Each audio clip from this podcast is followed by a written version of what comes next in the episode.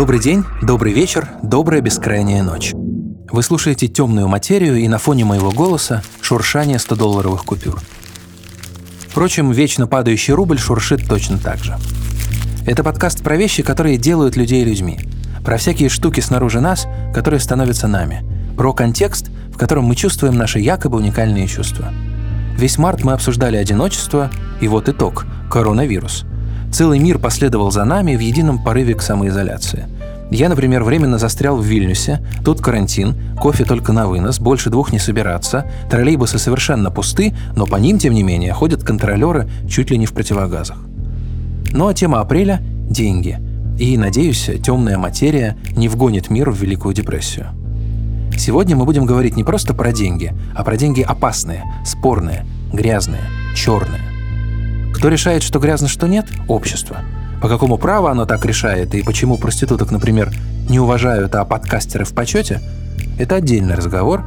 А пока встречайте. Анна, суррогатная мать и стесняется этого.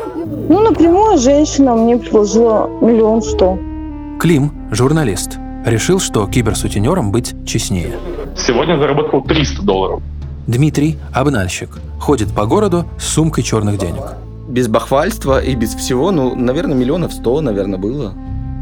Илья, который планировал торговать оружием, но не пошел по стопам отца. Моя семья оказалась замешана в огромное количество вооруженных конфликтов. Все имена изменены. И начну я с единственного настоящего – Любовь. Порно-актриса. Бывшая проводница вдобавок, то есть из нищеты, прямо в подмосковный коттедж – мы охотились за ней как блок, за вечной женственностью и получили 26 ее голосовух, из которых можно собрать историю. Ой, а, блин, я забыла уже про это. Блин, прошу прощения, я, я реально прям забыла про это. В пятницу во сколько? Если вечерком только я смогу. Ой, а я думала, это интервью. Все, извините, я перепутала. Смотрите, я могу к вам приехать в понедельник, но я сразу говорю, у меня вид послеоперационный, то есть это же просто радио. Мне, в принципе, интересно к вам приехать, а, и вот, я приеду к вам, короче. Надежда, здрасте, здрасте. Как у вас делишки, все хорошо? Надежда, у меня вот так со временем вот плохо, я очень снова извиняюсь. У меня просто вот вообще катастрофически его не хватает времени я буду давайте мы будем как-то с вами держать связь если хотите вот. И я ну всегда обязательно к вам приеду. Могу приехать у меня просто сейчас операция ну и могу после операции мне будет скучно как раз.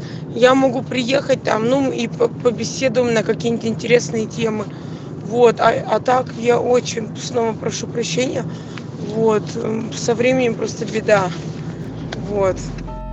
Но любовь так и не пришла может, испугалась, а может, как истинный мастер соблазна, просто держит нас на коротком поводке. Мы не стали искать никого на замену, зато нам подвернулся сутенер. Я работал в криминальных новостях и знал немало сутенеров, девушек в основном. У одной было 12 мобильников, и по каждому она говорила разными голосами. Стала потом православной, взяла кредит на бойфренда, сбежала, бог ей судья. Но наш сутенер оказался милахой. Зовут его Клим, и каждая его фраза – мем, и мне одна особенно понравилась – что угодно, кроме экскрементов. Я готов это поместить на свой герб. Я настраиваю свет, я настраиваю картинку, я запускаю э, специальные программы захвата видео, э, отключаю, включаю чаты, э, запускаю трансляцию, э, ну и потом как бы девушка делает свои дела, то есть а трясет сиськами а, и делает, делает вид, что печатает. А на самом деле печатаю я. То есть как бы весь брейншторм, вся мозговая работа на мне. То есть чтобы девчонка не отвлекалась на что писать, как писать, кому писать, в какой форме. Ну, она просто типа трясет кистями, как я это называю. Вот, а я как бы серый кардинал этой всей херни. Все что угодно, кроме экскрементов, пожалуйста. Вообще, нам мы типа это мы за любой кипиш, кроме голодовки. То есть, да, э, легче всего ребят цеплять на анал и глубокую глотку. Как раз в том-то и при том, что когда девчонка себя душит ремнем э, через горло, там бьет себя э, дощечками деревянными по сиськам одна, то есть как бы, ну, не знаю, то есть люди смотрят, думают, о, она знает толк в возвращениях. хэштег сквирт — это как бы так апофеоз э, твоей работы. Если девушка сквиртит по, по щелчку, то да, ты как бы на коне. Ну да, то, что я сказал. Нет, очень много просто фуд-фетишистов, много работ. Ну, ты сам выбираешь, как ты работаешь. Я пытаюсь выбирать себе клиентов, чтобы, ну, то есть, чтобы не заебывало, понимаешь, что ты приходишь что ты как бы открываешь сайт, и ты ждешь, типа там, ой, Энди, или там, ой, Ти придет, или там Ричард 9285 секси бой придет. И, ну, то есть, нет, то дело, что как бы, блин, я, я вспомнил, я вспомнил, что я хотел сказать. Прям вот вообще просто вот цимис, просто мякотка, трушка. Смотри, э, я выбрал эту профессию, потому что я верю, что я верю, я вижу, что люди вокруг немножко охуевают от современной жизни, что люди там меньше социальные сети, эм, другие там с, виртуальная реальность, компьютерные игры. Люди забывают, как друг другу за руку жать, как типа говорить, что я тебя люблю, ты мне нравишься, что они просто заходят, ну это а, они закрываются в себе, и э, у них как бы их сублимирование выходит в сайты с интернет-знакомствами, с интернет-общением. То есть как бы я вижу в этом плохое будущее нашей ну, нездоровое 1984 нашего мира, что скоро, через 20 лет, люди не будут ебаться в реальности, они будут дрочить по камерам в VR-шлемах я думаю, что ну, лучше сейчас, чем через 20 лет, типа, как бы использовать эти технологии. Вот моя мысль основная на самом деле, что да, что люди, как бы, ну, люди забывают, как общаться в реальности, как, типа, ну, как коммуницировать нормально, то есть, ну, как, как в детстве, там, блядь, секретики там во дворе закапывать, там, казаки-разбойники играть. Нет, такого уже не будет никогда. То есть уже дети 4 года имеют свои там айпады, айфоны и детские там эти вот, ну, приложения. Это очень страшно, на самом деле. Я боюсь. Я очень боюсь. Но, с другой стороны, могу это использовать в целях наживы. Забавно, правда же? Человеку 26 лет, а он ругает соцсети, как будто ему 100. Нет, я тоже предпочитаю полежать на лужайке, а не потрепаться в чатике, но когда нас всех окончательно карантинят, останется только интернет, чего уж там. Ну а пока этого не случилось, я после разговора с Климом сел в метро и попытался угадать склонности пассажиров. Ну, этот парень в маске точно фетишист. А тот в пальто типичный раб. А эта уважаемая леди нашла интереснейшее применение дощечкам. А еще я подумал, что деньги — это новое интимное.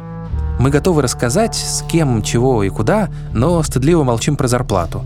Поэтому, Клим, огромное спасибо, что ты честно рассказал, сколько зарабатывают киберсутенеры — Надеюсь, от эпидемии твой доход только вырос. Я за четверг заработал 50 долларов, за пятницу заработал 100 долларов, за субботу заработал 200 долларов, сегодня заработал 300 долларов. Вот и считайте. Но это все как бы напополам легкость заработка возвращает тебя через какое-то время, ты думаешь, а, ну там ладно, можно там два дня в неделю поработать вместо пяти дней в неделю. То есть ты как бы э, вместо будней ты себе делаешь выходные в будни, а в выходные ты работаешь. То есть ты работаешь 8 э, раз в месяц и получаешь за это ну, тысячу долларов на двоих.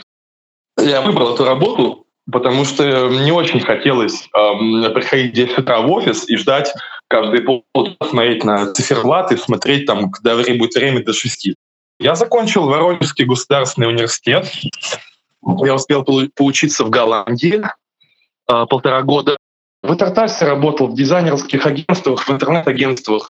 И я вот лежу и думаю, так, Дима Яковлев или список Магнитского. Дима Яковлев или список Магнитского.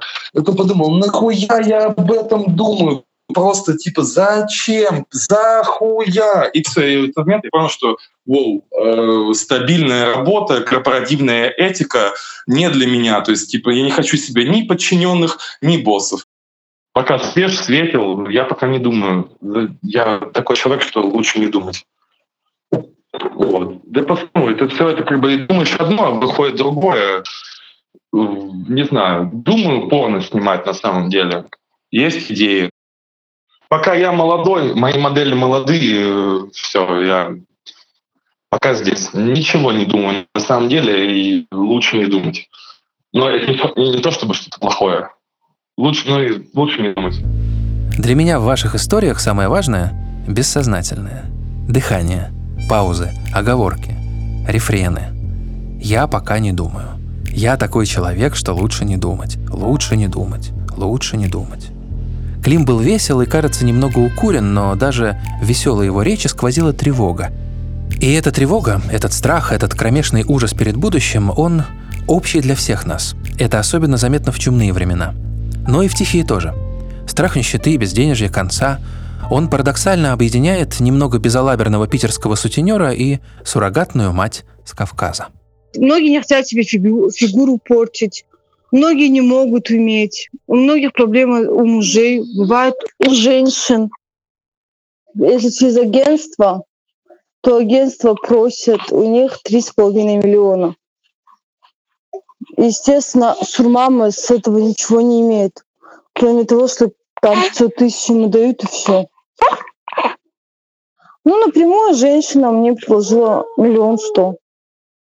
Если честно, вот из-за жилищных условий, потому что я сама как бы живу на квартирах, и то, что выдает государство, вот этот мат-капитал, всего, конечно, ты ничего не купишь себе.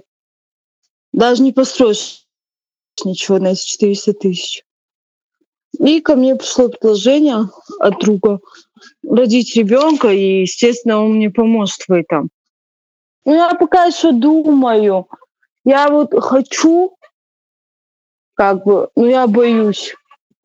Поначалу даже не думала. Думала, ну, буду и буду, рожу и рожу. Что там такого? А сейчас у меня уже какие-то сомнения. Это 9 месяцев его носишь, потом рожаешь. И вот так просто так отдать тоже, не знаю. Пока я думаю, становиться мне или нет. Как я потом буду, как я потом буду жить, зная то, что я родила и отдала. Это тоже как бы получается то, что я продала ребенка на самом деле. Но я пока думаю, что мне уже вообще не хочется им становиться. Так подумав. Вот для своих я бы хотела, чтобы они выучились, нашли себя, ни в чем не нуждались, чтобы у них не было такой жизни, какая жизнь у меня, у меня на данный момент, что я в чем-то нуждаюсь, то что я многого себе не могу позволить. Не хочу. И не хочу, чтобы у меня девочка, две девочки, и я не хочу, чтобы мои девочки делали то, что я делаю. Если я пойду на это, то я не хочу, чтобы мои девочки на это пошли когда-то. А с другой стороны, почему не осуждают людей, которые рожают, вот, которые могут иметь детей, и выбрасывают их в туалет, выбрасывают их в мусорку, оставляют их в роддомах? Вот. Люди, которые не могут иметь детей, им Бог не дает. А кто может, а кому они не нужны, они рожают и выбрасывают. Это, с одной стороны, человек помогает таким людям, у которых нет детей, которые хотят. Потому что что это за жизнь, если у тебя нет ребенка? Для кого это все работать, всю свою жизнь, что-то строить? Для кого? Для, для чего? Кому это потом останется? Допустим, человек постареет, заболеет. Кто ему будет по жизни помогать? Кроме твоего ребенка тебе кто поможет? Никто. Там друг один-два раза придет тебе, подаст стакан воды и то. Я мечтаю свалить отсюда, с России. Так? Чтобы мои дети образование получили какое-то. Работа, чтобы у них, у них была хорошая. А в России что? В России ни работы, ни образования нормального не получишь. Везде деньги нужны. Я не хочу, чтобы мои девочки делали, что я делаю. Знаете, самое для меня обидное, что вот эти ее чудесные дочки, чей плач вы слышали на фоне, никогда не узнают, на что мама пошла ради них. Потому что мама считает суррогатное материнство постыдным. Ее заставили так считать. А какого черта, собственно? Вообще меня волнует судьба тех, ради кого приступили закон, пусть свой какой-то внутренний закон. дочь суррогатной матери, брат проститутки, папа киберсутенера. Мы не нашли всех этих людей, но мы зато нашли сына торговца оружием. Если коротко, моя семья оказалась э, замешана в огромное количество вооруженных конфликтов в Африке и в Азии, и в Южной Америке. Конфликты так или иначе спонсировались разными государствами, и так или иначе мои родственники получали проценты. В 2001 году э, они сильно поссорились после рождения второго сына, моего брата. Они поссорились и разделили детей так, что я оказался с отцом, и мы уехали, собственно, по его работе путешествовать по миру, а мама моя осталась с моим братом, и они, мой брат всю жизнь прожил в Орехово-Зуево до самой своей недавней смерти. Была база в, во Франции, в Южной Франции, где мы сидели иногда месяцами, ждали заказов. Как только заказ или что-то похожее появлялось, мы собирали свои вещи и выезжали в одну из стран Африки или Азии. Как правило, это были какие-то далекие страны. Конго, Ангола, Судан, впоследствии Южный Судан, ну, будущий Южный Судан, Габон, Кот-Дивуар и так далее. Частично Таиланд, Камбоджа, Индия и все, вся так, всякое такое. Собственно, выполнение заказа строилось таким образом. Мы приезжали, встречались с высшим командованием. Ну как, я сидел в отеле, как правило, отец встречался с высшим командованием этой страны, договаривались насчет поставок какого-то эквипмента, там, вооружения, снаряжения, иногда банально еды для армии и так далее. Медикаменты бывало. Ну и все, выезжали обратно во Францию, жили там на базе. Можно сказать, что он работал на себя. Это а, основал эту компанию мой дед, отец ее продолжил, и планировал, что продолжу я, но, если честно, я не вышел здоровьем. Почти всю свое детство я очень сильно болел, а тут еще и путешествия, акклиматизация и так далее. В итоге мое здоровье окончательно ухудшилось до невозможного. Я почти год провел в больнице. Ну и планы изменились таким образом, что компанию фактически распустили к моему 15-летию, поэтому я остался в Орехово-Зуево, что странно. Я на самом деле тут часто бывал в детстве, но ни разу зимой я буквально первый снег увидел в... По-моему, мне было 11 лет. А, мы дружили с некоторыми ну, лидерами стран Африки, и поэтому я знаком с их детьми. Некоторые унаследовали большие состояния, и сейчас миллионеры, если не миллиардеры долларовые. Я знаком с э, многими, с детьми многих высших чинов, включая военных. Например, я знаю сына генерала ВВС Судана. Я, кстати, не знаю, он все еще генерал ВВС Судана или нет, потому что, ну, знаете, в 16 году был была мини-война, Южный Судан объявил о независимости. Я, если честно, не знаю, как там обстоит дело, но мы периодически связываемся, общаемся. Я был там в 2013 году последний раз. И я воспринимал это как должное, поскольку меня окружали ровесники таких же, чьи семьи занимались точно таким же бизнесом или не таким, но похожим. Например, вот они были сыновьями каких-то военных, высших чиновников, генералов и так далее. Но когда я приехал окончательно в Орехово, переехал окончательно, мне было 11 лет, тогда я начал общаться с местными, и мне показалось, что они живут невероятно скучной жизнью. Ну еще бы. Все мы на таком фоне живем скучно. Тусить с детьми миллиардеров и торговать оружием – это просто Джеймс Бонд в юности – но, если честно, я не знаю, завидовать Илье и его отцу или сочувствовать. Потому что речь явно о больших деньгах, и это богатство подминает под себя вообще все. Такое чувство, что отец Ильи всем пожертвовал, хотя сам при этом не шикует. Мой отец глубоко религиозный человек, и поддерживаю такой немного аскетичный образ жизни, ничего лишнего, никаких машин, домов, там, самолетов и так далее, хотя я уверен, у него хватает денег, ну, хватит, хватило бы денег на все это, он живет, можно сказать, как монах. Изначально они были ну, с дедом довольно светскими людьми, но когда попали в Анголу, в католическую страну, и впоследствии путешествовали по Африке, как-то религия им помогала. Человека, продающего оружие, сложно назвать религиозным до конца, но он э, в каком-то смысле поддерживает френ... несколько орденов, ордеров, как это по-русски? Франкисканцы — это основное его увлечение. Доминиканцы — франкисканцы. Господи, ужасное слово. В Риме стоит церковь, которую он построил на свои деньги. У него есть благотворительная больница, не могу сказать где, и так далее. Можно привести в пример, наверное, итальянскую мафию, которая была невероятно религиозна, они никогда не разводились, но при этом убивали людей, и это считалось нормальным. То есть, ну вот он, кстати, большой фанат всякой мафии и так далее, любит очень фильмы, читать книги, наверное, даже лично знаком с кем-то, хотя в этом я не уверен, это мои догадки.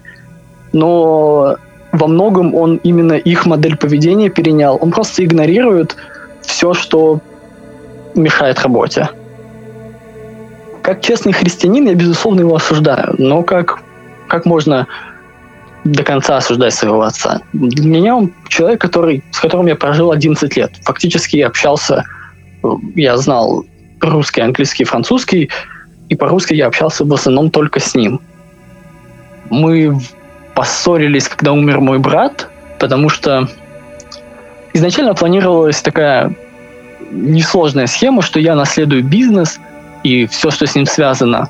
А брат мой остается тут, в Орехово, и ну, наследует семью. Он говорил именно наследует семью, но не знаю, как это объяснить. Ну, короче, заботиться о родителях. Тут э, большое кладбище, где у нас много родственников похоронено. Сам отец, ну, дед тоже отсюда, хотя они не русские. Они именно жили в Орехово-Зуево достаточно долго.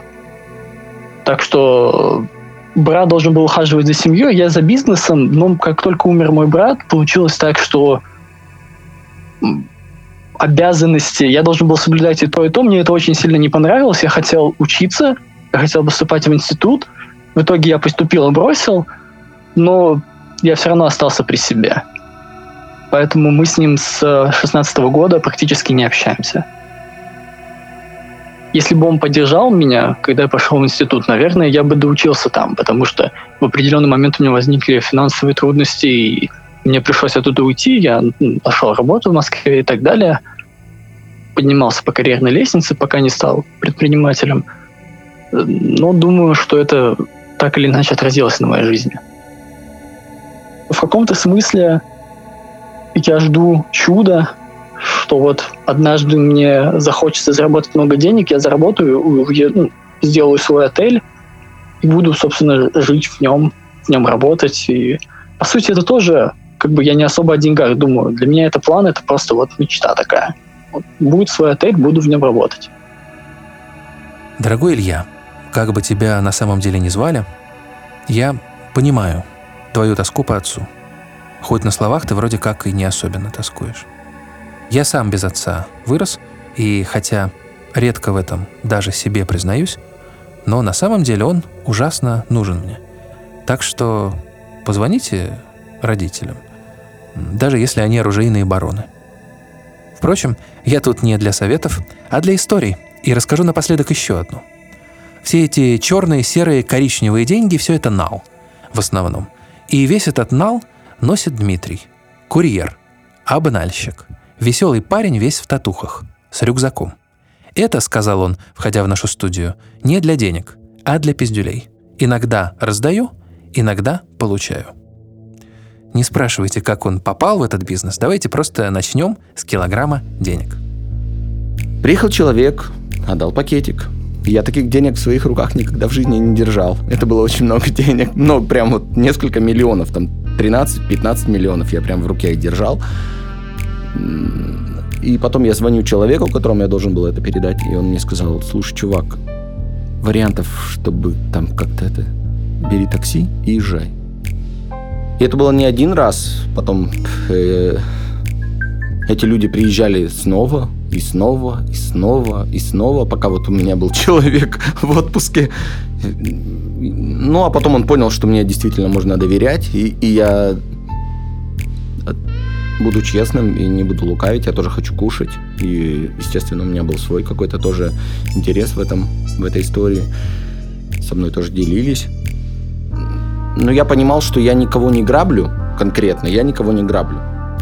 Если это пятитысячные купюры, они все в обмотке, в такой, в банковской, и они определенный вес имеют, то есть можно взвесить и понять, что вот у тебя здесь миллион, пятитысячными купюрами у тебя здесь 2 миллиона, у тебя здесь 3 миллиона. Ну, то есть это был такой двухручковый, достаточно большой пакет, который я должен был пересчитать, опять же. Я сидел, да, я пересчитывал, да, более того, я, я пересчитывал. Я не распаковывал ничего, то есть у меня было четкое понимание, что вот эта пачка – это какое-то определенное количество денег. То есть я вот считал раз, два, три, четыре, пять, а потом начиналось там тысячные и пятисотки. И вот это я должен был пересчитывать, которые уже были такими резиновыми модельками перетянуты. То есть здесь под контроль все было. Я должен был отсчитать процент того человека, который меня попросил, и свой, соответственно, процент без бахвальства и без всего, ну, наверное, миллионов сто, наверное, было. Ну, так за полгода, может быть, где-то так. А у меня тоже такая поэтическая была э, дурная линия, я принципиально не делал себе загранпаспорт, поэтому я не мог с этими деньгами никуда уехать, кроме курортов Краснодарского края. Меня, конечно, тоже завораживают деньги, которые меряют килограммами и кубометрами, но вообще меня волнует чувство. И чувство сильное. Я не знаю, что значит деньги для оружейного барона, но для его сына они явно связаны с одиночеством. Деньги сутенера Клима пропитаны любовью к свободе и страхом ее потерять. Деньги суррогатной матери – это любовь как таковая. А что до чистоты, так, по-моему, респектабельный бизнесмен, который увольняет 100 человек по щелчку – зарабатывает куда более грязные деньги, чем киберстриптизерша, которая по щелчку сквиртит. В общем, ребята, главное – это любовь. Блин, я просто загулял. Я вот проснулась только-только. Не успеть наверное. А у вас там что, студия или что у вас там? А то если что, может у меня, у меня превосходный дом, тут можно снять красиво на фоне. В следующей серии «Темной материи» мы продолжим говорить про деньги. И наша новая тема – долг. И чувство долга. Ипотечный раб и банковский коллектор, убежденный мажор и странствующий художник, который отдает долги картинами. Подписывайтесь и ставьте лайк, чтобы услышать эти истории раньше всех. Ну а если мы не найдем этих славных людей, за них будем отдуваться мы сами. Звукорежиссеры Федор Балашов, Анна Летичевская, Алексей Седура, композитор Вальдемар Бибоповский – продюсер Надежда Маркелова и я, писатель Евгений Бабушкин. Пока-пока.